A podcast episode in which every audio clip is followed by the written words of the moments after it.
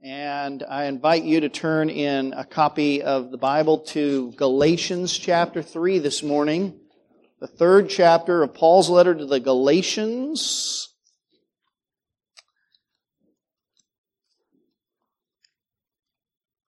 If you are using a house Bible, it is page 973. I should have that memorized by now. Keep saying the same page number for a while. Galatians chapter 3. I think most people have a sense that to be right with God, you have to be a good person. That for some people, there's even a recognition that you have to be in keeping with the law of God. If you're ever going to be in the right before God. And that's true as far as it goes. It really is. Uh, here's the principle that is embedded in the law. Leviticus chapter 18 verse 5 puts it this way. You shall therefore, God says, keep my statutes and my rules if a person what? Are you all with me? If a person does them, he will live by them. This is the principle that's stated in Deuteronomy at the end of the giving of the law, the second time, chapter 27, verse 26. The Lord says, Cursed be anyone who does not confirm the words of this law by doing them. And then the very next verse says, And if you faithfully obey the voice of the Lord your God, being careful to do all his commandments that I command you today, the Lord your God will set you on high above all the nations of the earth, and all the blessings shall come upon you and overtake you if you obey the voice of the Lord your God. And Paul himself echoes this principle in Romans chapter 2, verse 6, where he says that God will render to each one according to his works to those who by patience and persistence in well-doing seek for glory and honor and immortality, he will give them eternal life. But for those who are self-seeking and do not obey the truth, but obey unrighteousness, there will be fury and wrath, wrath and fury. This is the principle of the law, that the one who obeys will live. That the way to be right in the sight of God is to do everything that God has commanded. God has certainly a right to ask that of those who are His creatures, those who are His mere creation. And I think one of the greatest things that a man or a woman could ever do is to really think seriously and honestly about the law of God and about how he or she stacks up to the law. And few people do that, especially in our culture. But if someone were to take the time to really think seriously and soberly and, and, and, and honestly about his uh, keeping or lack thereof with regard to the law, apart from the grace of God, it usually produces one of two responses in people. Either on the one hand, a person and probably this is fewer people, but some may despair of ever being able to measure up and just go all out in their sinfulness. If I can't ever meet God's expectations anyway, I'll just be a sinner. Probably most people, though, attempt in some way or another to minimize their wrongdoing, to excuse their sin in such a way that redefines God's law or their relationship to God's law in order to allow them to justify themselves in their own minds. That's what most people do, right? You ask most people about their obedience in terms of God's law, and they'll say something like, I'm a pretty good person. I do the best I can. I don't do the really bad things. I try not to be, you know, really I try to be, you know, as, as good as the average person or a little bit better. I hope I'll, I hope I'll be right with God. Well, the false teachers, there were false teachers who came to this place in the Roman province of Galatia and were teaching a false doctrine to the churches that Paul had founded. And they were really bringing in what they called the gospel. Paul called it another gospel that's not really another because there is only one gospel. This is a perversion, a distortion of the gospel. And these teachers were were telling the churches in Galatia that they could be right with God by being law keepers. And they especially focused in on circumcision according to the law, a law, the law of Moses, as the first and foremost act of obedience to God. This act marked them out, they believed, as sons of Abraham, those to whom God had promised his blessing. They came along to these believers in Galatian churches and said, you know, Paul has taught you faith in Christ and faith is good, don't get us wrong, but faith is not enough. You need to be circumcised and obey the Mosaic law if you are ever going to be justified before God. But Paul's whole argument of the book of Galatians has been that a person cannot be justified by the works of the law, but only through faith in Jesus Christ, right? That is his message. That's his gospel in a nutshell, especially as he's defending it from these false teachers. And in chapter 3, verses 10 to 29, he really is focusing in on the relationship between his gospel, his message, and the law. His message, the gospel, rests on the promise of God. How does that relate to the law of God? What is the relation between the law and the promise? This is his focus. And uh, we looked at this a little bit last week. We'll probably have to come back to this section one more time next week but let's read it in its context, beginning up in verse 10, actually, and all the way down to 29. Galatians 3.10. For all who rely on works of the law are under a what? Under a curse, because it is written, Cursed is everyone who does not abide by all things written in the book of the law to do them. There's a curse for disobedience, we read. Now it is evident that no one is justified before God by the law, for the righteous shall live by faith. But the law is not of faith, rather the one who does them shall live by them. Christ redeemed us from the curse of the law by becoming a curse for us, for it is written, cursed is everyone hanged on a tree. And that's exactly what happened to Christ so that in Christ Jesus the blessing of Abraham might come to the Gentiles so that we might receive the promised holy, the promised spirit through faith. To give a human example, brothers, verse 15, even a man, with a man-made covenant, no one annuls it or adds to it once it has been ratified. Now the promises were made to Abraham and to his offspring, it does not say, and to offsprings, referring to many, but referring to one, and to your offspring, who is Christ. This is what I mean, he says, verse 17.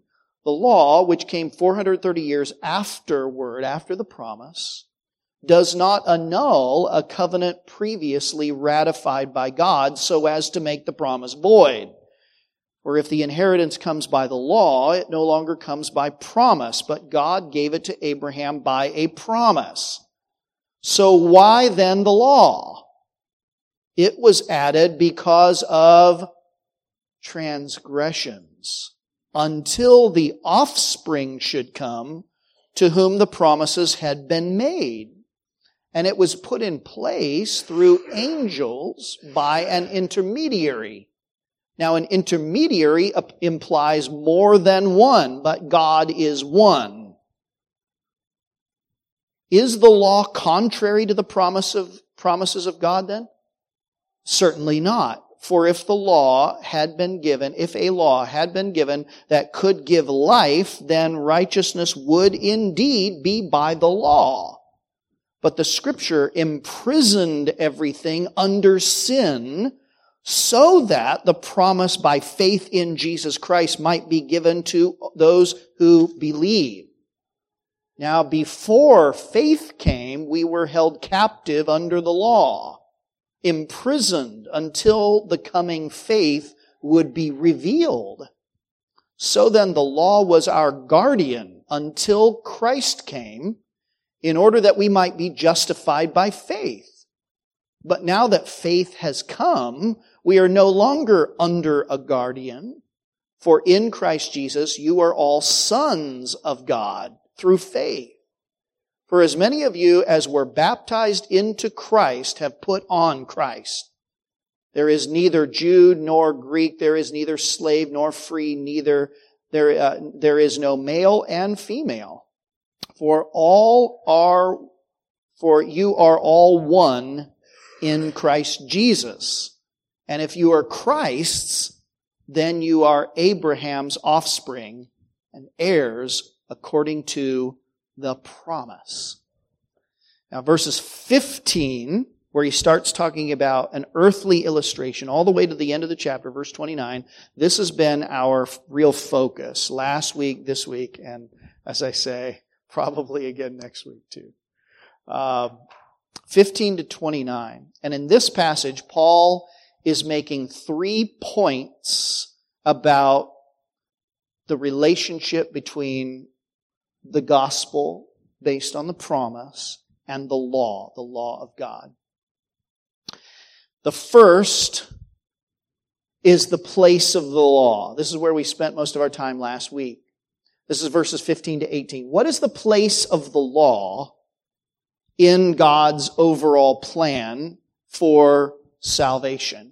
What is the place of the law? And what we found last week, looking at this text more uh, in detail was that the law has a place, uh, a subordinate place to the promise, that is the promise of God's blessing upon Abraham and his offspring. The law, Paul argues, came after all 430 years later the promise had priority. The law came later, and this late coming law cannot nullify, he says, the promise that God had already made. And he used the illustration of a human contract doesn't nullify a previous contract. Now I want to ask you this and just sort of focus down on, on this for a moment, and I'm going to try to make it as clear as I can. I searched for an illustration and came up wanting.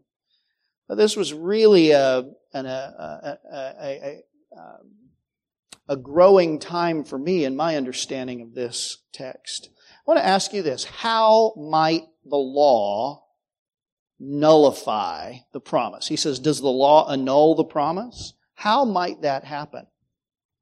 Well, consider the promise. God made a promise to Abraham, right? I will bless you and your offspring. That's it. In, in terms of the passage that Paul's looking at. It was just an indiscriminate promise. There is no strings attached. There are no obligations put to this. There's only one thing that you're required to do with a promise. What do you do with a promise? You just believe it, right? Or don't believe it. And Abraham believed God's promise, and on the basis of his faith, he was declared by God to be righteous because of God's plan for that promised offspring. So that was the promise. Now, 430 years later, to Abraham's physical offspring, to his descendants, God said this, I will bless you if you obey me. If you receive circumcision and if you keep my commandments, you will be blessed. Now the question is, is God changing the terms upon which people relate to him midstream? Is he changing the terms upon which someone is pronounced righteous in his sight? And Paul's answer is what? No, he's not changing the terms. The law somehow serves a subordinate and complementary function to the promise.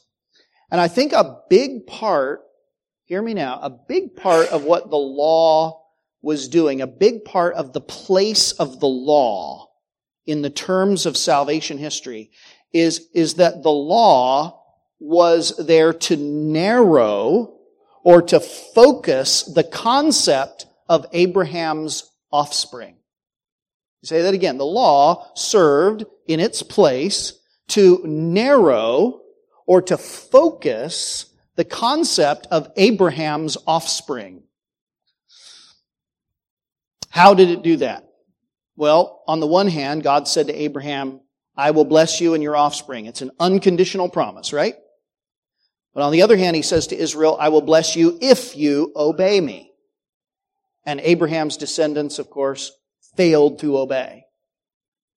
So, if the law doesn't contradict the promise, if it doesn't annul the promise, then what does it do? And what it does is that it narrows or it focuses the promise onto the one to whom it was always meant to refer. And you see that in, in this is exactly where Paul's going in the very next verse. I, I, I, I struggled a little bit last week to understand how verse 16 sort of fits into the flow of his argument. Why is he now going back to talking about what he did earlier um, about Abraham's offspring? But but this is this is part of the place of the law. It does narrow and it does focus us on the Lord Jesus Christ. Look at verse 16. He says, "Now the promises." They were made to Abraham and to his offspring. And it does not say offsprings plural, he says, but referring to one, that word was referring to one person, one offspring who is Christ. Now, of course, there is an, there is an ambiguity in the word. And, and this is part of, you know, some people come to this text and they say, well, you know, see there, New Testament writers just take Old Testament passages and sort of pluck them out and make them say whatever they want to say. That is exactly not what's going on here. This is an incredibly intricate theological argument, and I only wish I could make it more clear. But here's what's happening. There is intentional ambiguity in the word, right? Offspring. Could refer to many. Collectively, it could refer to a single descendant. Which is it? All right, now follow the logic that is sitting behind, just under the surface of what Paul is saying. Here it is. If the promise is unconditional, that is, it is to all of those, all of those to whom the promise is made, they're going to receive the blessing, right? The blessing is to your offspring. Your offspring will receive it. All your offspring will receive the promise. So who are the offspring? If, if, if the promise is unconditional, and yet the law places conditions on receiving the blessings, and if the law and the promise are not contradictory, then the promise must have had reference to an offspring who both keeps the conditions and surely receives the promise. They're both true. They're not in contradiction to each other. There is, there is an offspring out there who both keeps the conditions and receives the promise. And who is that but Christ alone? Christ alone who kept the law. Who is absolutely, clearly, theologically, the singular offspring to which that promise always pointed, to which it was always intending. All of which means that nobody is ever saved by God's lowering of his standards. That the covenant of works, that the law principle, the principle if you obey you will live, embedded in the law, that that was never abolished, but rather that it was fulfilled by the singular offspring to whom the promise was made, that is, to Jesus Christ himself. Abraham's offspring will, I mean, you know who the offspring is, right? Abraham's offspring will inherit the blessing and the blessing will only come through perfect obedience. The law, in other words, serves the promise, by focusing our attention on the one offspring to whom the promise was actually made, or to say it another way, maybe most helpfully, the law narrows the field of all possible reference by stipulating a perfect obedience so that it becomes clear to us who that offspring is to whom the promises are made. In other words, it's, it's like I, I mentioned last week, like an hourglass, if you, I think it was last week, or like a funnel. You're just looking at the top half of an hourglass. There's this promise about the offspring, and, and when it comes down to it, it, it sort of narrows down, the law helps to narrow it down all the way until we realize it was really all about one person all along. And then from that person, it is extended now to all who are united to him, truly united to him by the grace of God in a faith union, whether they're circumcised or not.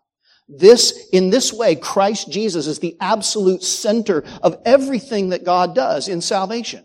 He is the center. It was the way God designed it. It was the way He meant it to be. He meant to glorify His Son. And the way he was going to do it is to save people like this, in this fashion.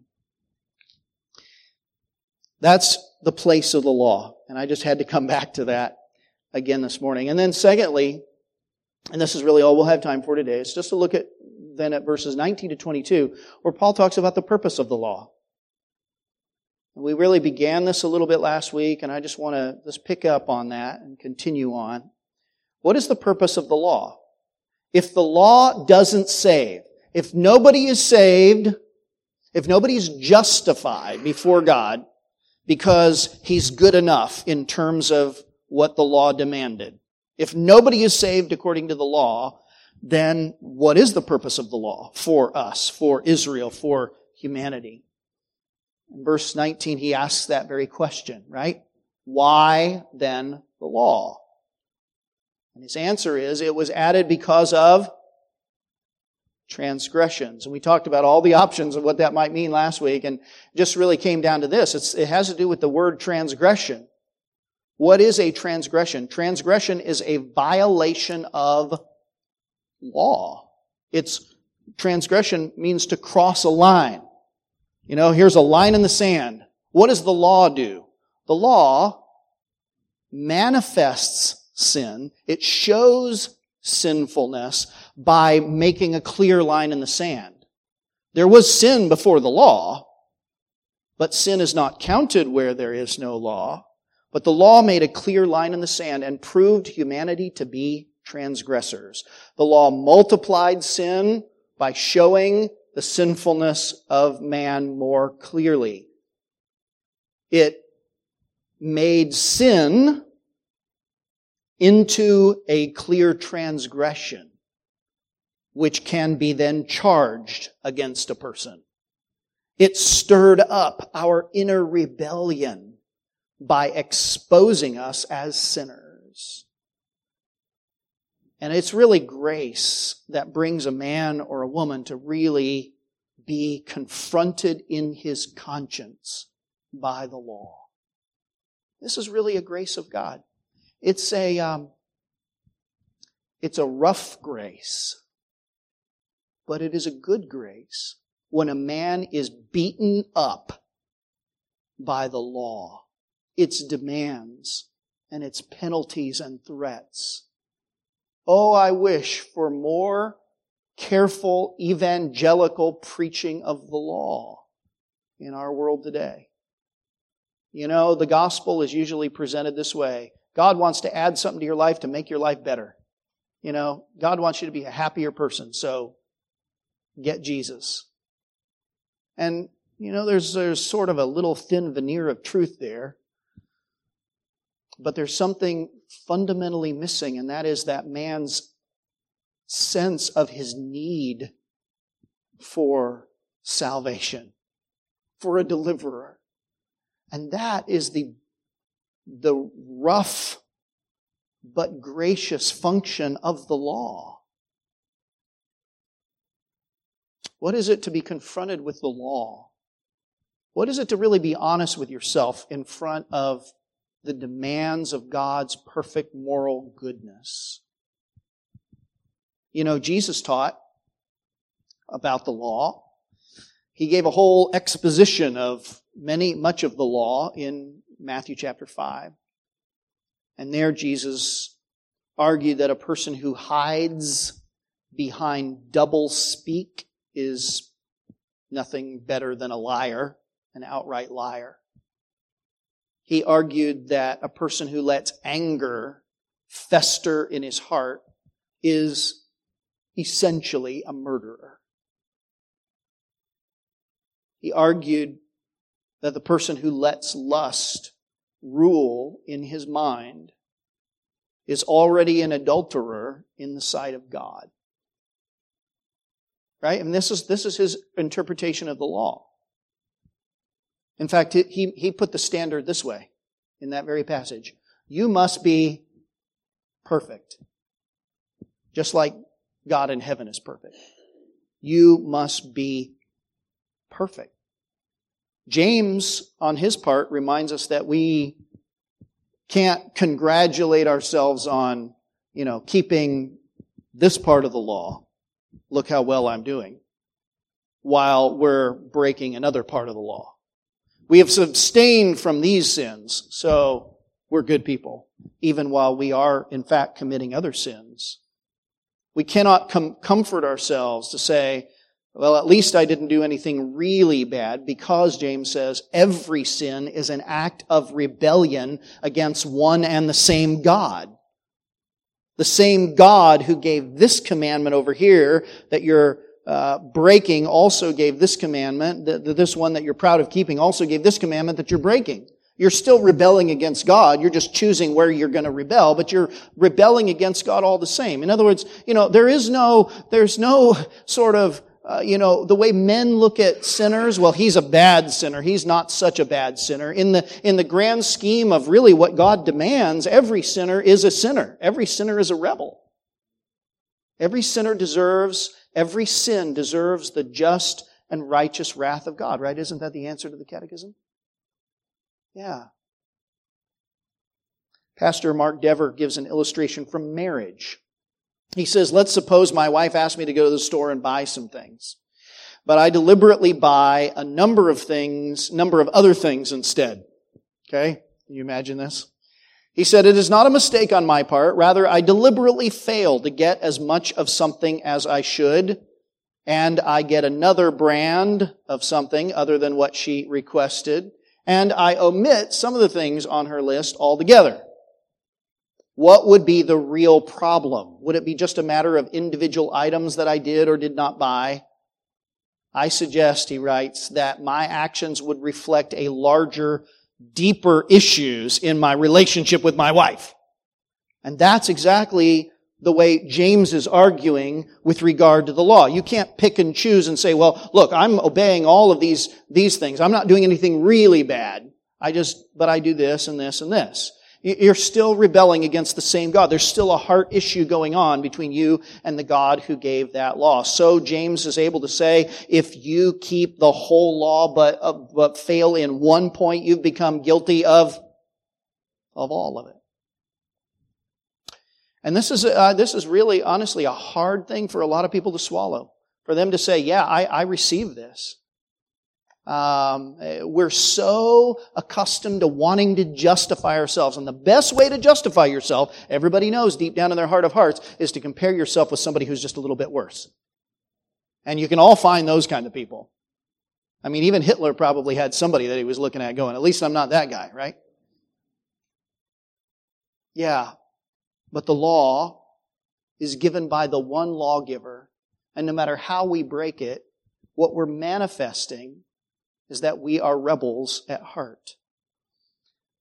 Paul is taught in this very passage, we looked at it a couple of weeks ago, that up in verse 10, that obedience to God must be personal, perfect, and perpetual. I want to ask you who truly lives up to the demands of God's law? Who really lives that way? The way that God was, has meant you to live. Have you done that? And of course, there are many people that try to undermine the good effect of God's law. They're trying to undermine the law for their own justification, but they're really undermining the good effect that the law was intended to bring. And they do that in several ways. One, by reinterpreting the law of God according to the proper uh, or, the, or the predominant morality of the moment.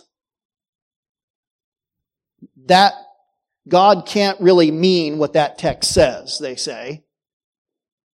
The church has interpreted this wrongly. We have a better understanding now. We've evolved as a culture. Now we understand better. They interpret the law of God according to the morality of the moment. And what they're doing is really making man the judge of God while still claiming somehow to be Christians. Listen, I'd rather they be honest with themselves and say, we're not Christians altogether. We just, we just don't believe God has the right to make any standards. We're just going to live apart from God's law. Than to still claim to be Christians and redefining the law of God. And this is happening all over the place, especially in the realm of sexual morality. Other people excuse their sin by make appealing to their extenuating circumstances. Well, you don't understand the abuse, the mistreatment, the disadvantages that I've had. And listen, every sin in the world can be rationalized away by a person who's really motivated. Well, you don't understand my circumstances. You don't understand what I've been through. You don't understand what I've been facing. Anybody else would have made the same choice given my circumstance. I want to remind you that that's not true. It may be true for a lot of people, but I want to remind you that there was one person who stood in the face of the worst mistreatment that humanity could ever have thrown against him. And he did the right thing. Right? When a person does this, when a person reinterprets God's law or rationalizes his lawlessness, he is literally cutting himself off from one of the greatest graces of God. And that is the grace of conviction, the grace of judgment, the grace of condemnation say, that doesn't sound like a grace. It's a grace if it's by the mercy of God on the way to salvation. And condemnation is the thing that causes a person to cry out, Oh God, I need a deliverer. Oh wretched man that I am, who will deliver me from this body of death? It's that person who's under the weight of conviction of his law breaking who realizes that he needs a deliverer. He needs a savior. And that Savior is the only hope. And I want to tell you, Christ Jesus is the only hope for any and every lawbreaker in this room. And when you come to terms with your own standing before God on a law basis, I pray and I trust that that will be the real grace of God that will drive you to hold on to Jesus Christ, who is the promised offspring. I want to draw your attention to a couple of words here in the text, verse 22 and 23. The word uh, in 22, the law imprisons. Do you see that? It imprisons men under sin by proving them to be sinners and deserving of the law's judgments. And then in verse 23, men are held captive under the law. And you know, for some people, being in captivity, being in prison, turned out to be the best time in their lives. Because it was there, I mean, not the, not that prison itself was a wonderful thing, but it was in prison that they were finally, you know, they finally came to their senses. And their lives made a big turnaround. Anybody know somebody like that? It was like prison ended up being the best thing for them. And there might have been a loved one that did everything they could to keep them out of prison. They wanted to do everything they could to mitigate the, the damages of their own bad choices. But when they finally caught up with them, they ended up at the very bottom. That is where God finally met them because they were finally broken for the first time in their lives. Can't tell you how many people uh, that that I've read their their testimonies that they were converted in prison, This is, this is sort of the function of the law. It has an imprisoning function. And when that person is at his lowest point under the weight of the law, when he's the prodigal son sitting in the pigsty, he finally comes to himself and escapes from the snare of the devil, God having granted him repentance to come to a knowledge of the truth. And he returns and he says, Lord, save me. I need a deliverer. I need to be saved. The law served, verse 19, the law served this imprisoning function until the offspring should come, until the offspring should come to whom the promise had been made. That is Christ. So the law was there to drive men to look for someone to deliver them from the law's condemnation. Is your exposure to the law, your understanding of the law, your own law breaking, has it ever done that for you? Just made you say, Oh God, I, I need you to deliver me. The purpose of the law is not then as an end in itself, but rather it serves the promise by causing men to long for the offspring to whom the promise was made. Another evidence of the secondary purpose of the law Paul brings up here is the circumstances of its establishment. Notice verse 19. He talks about when the law was established, and he says that the law was put in place through angels by an intermediary. And then he says, now an intermediary implies more than one, but God is one. Here's, I think, probably what he's getting at. The law, of course, we know was given on Mount Sinai. The law was given to who? Who's the guy that went up on the mountain? Moses, given to Moses, the intermediary, to give then to Israel. And if you remember the account, um, God had brought Israel to the mountain where the law was coming, and what happens when sinners come in contact with the law? Well, the mountain showed them what happens. It quaked and there was fire and there was thunder and there was a dark tempest and it was just, I mean, it was, I, I probably should have thought of, thought of this a little bit better, but you've probably been in situ, maybe you've been in a situation where you were out in a storm or in a natural disaster. That's probably a little more rare, but maybe you were in a really bad storm and it literally, it literally frightened you, scared you. Maybe, maybe they're, you know, we live pretty sheltered lives now, not out in the elements as much. Maybe it's harder for us to relate to, but um, I mean, this was a, a this was the, the law of God coming in contact with sinful men and, and it was all of the threats visualized in the elements. And what did the people say? The people said, don't let God talk to us anymore. Tell him to stop talking to us, talk to you instead, and you come tell us what God wants for us. So the law came to them through this intermediary, and further, God revealed it to Moses through angels.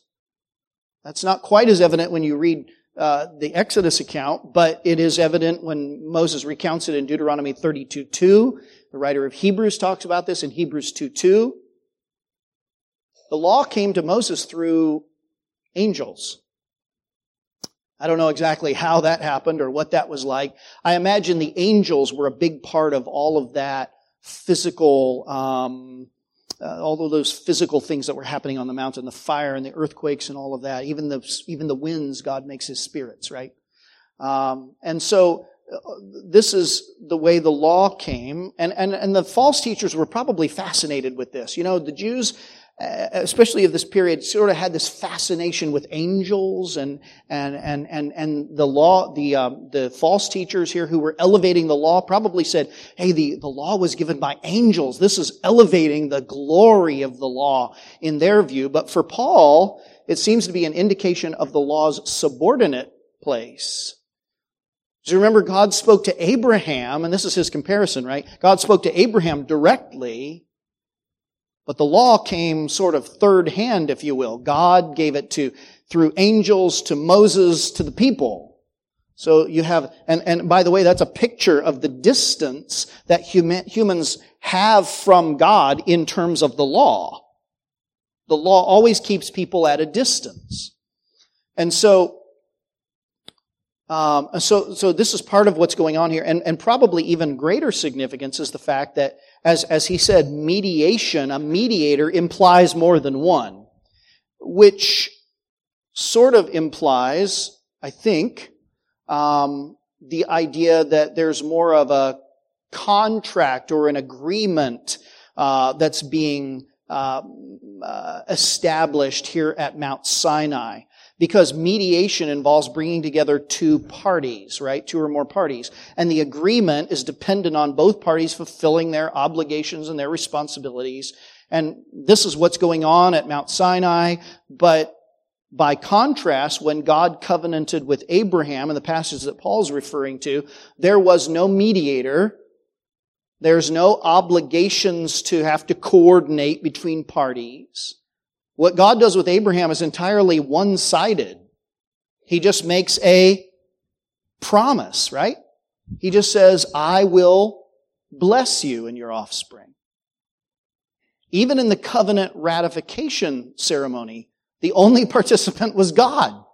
Remember how in the Old Testament they would sometimes cut an animal and put this sacrifice on the ground, or put the animal on the ground, this bloody animal, and, and, and then pass, the two parties to the covenant would pass between. And this seems to be a kind of form of, one form of entering into establishing a covenant, a little more bloody than the covenants that we typically think of. We have a covenant of marriage and two people walk down the aisle and they get married, right? And it's nice and clean and everybody's wearing white. This is a, a covenant where it's saying like, if I break the covenant, may it be to me like it is to this animal. May my blood be shed. But, but instead of God and Abraham walking through the, the, the, the, animal, God puts Abraham into a deep sleep and God walks through there in himself in the form of a, of a, of a, of a fire pot and a torch. He passes through and enters into this covenant, not between two, but in himself. He makes a promise, a solemn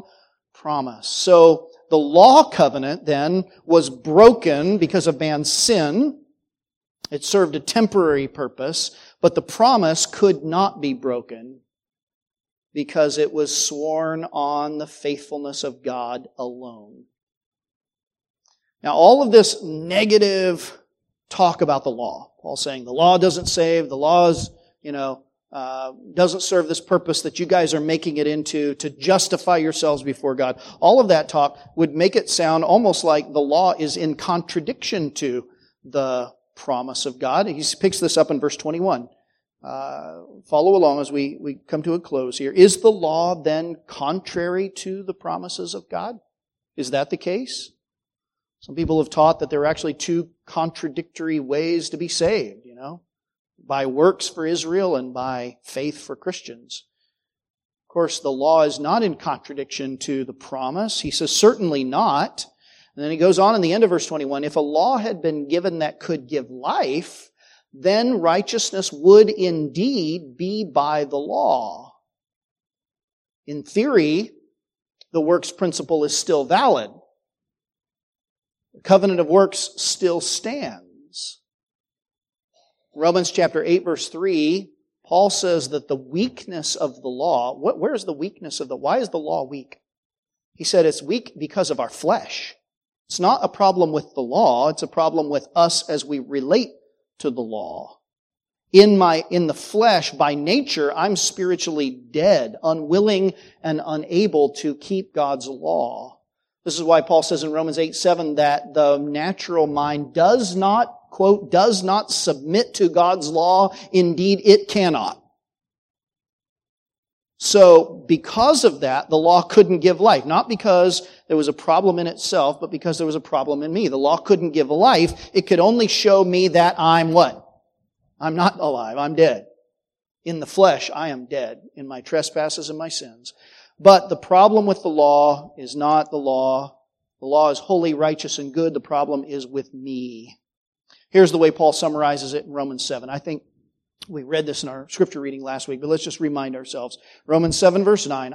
He says, I was once, quote, alive apart from the law, but when the commandment came, when I was really confronted with God's law, then sin came alive and I died. The very commandment that promised life, and it does, life to those who obey, proved to be death to me. For sin, seizing an opportunity through the law, through the commandment, deceived me and through it killed me. So the law is holy and the commandment is holy and righteous and good. So he says, did that which is good then bring death to me? No, by no means. It was sin actually producing death in me through that which is good, that is the law, in order that sin might be shown to be sin and through the commandment might become sinful beyond measure. For we know that the law is spiritual, but I am of the flesh, sold under sin.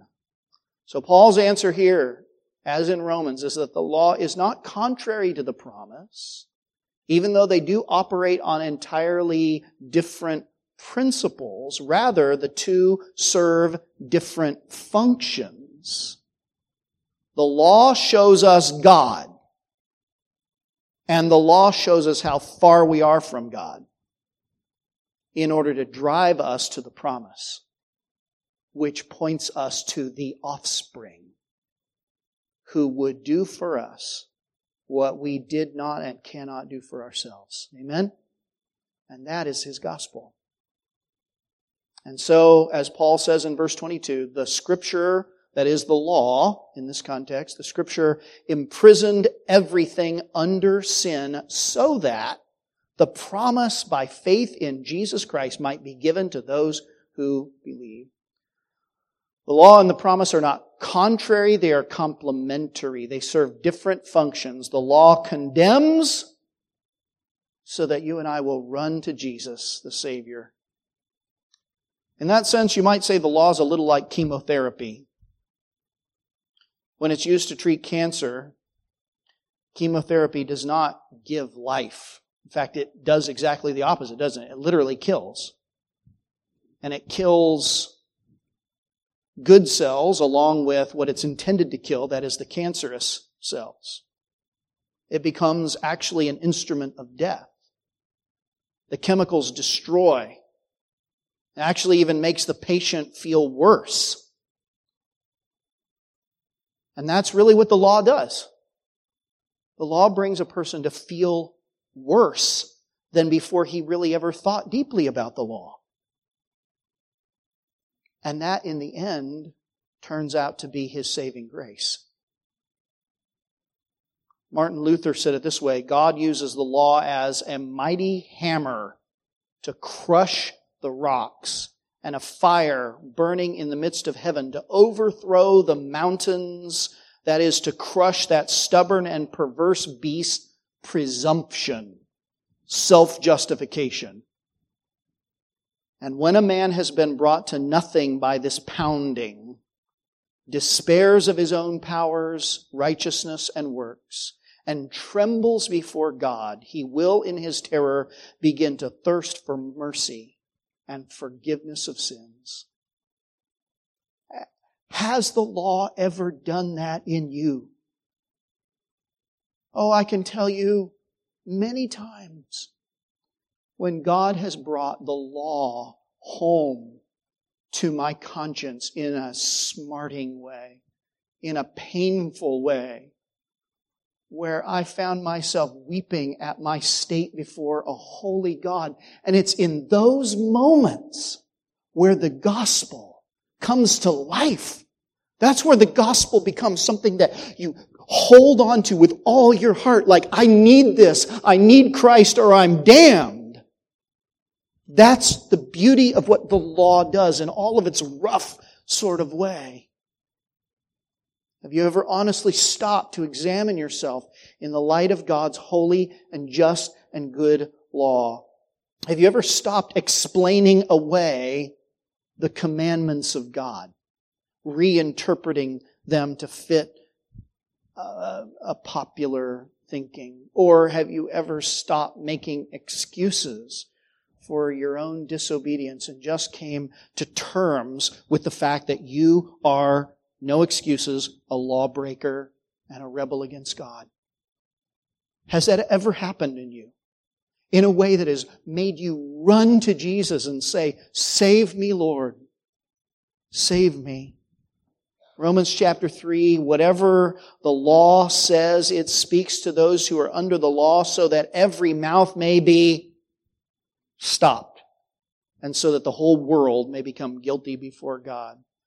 Has, has the law ever so worked in your life to where it's made, it's made your mouth stop? Stop making excuses. Stop explaining it away and just acknowledging your accountability and your sin.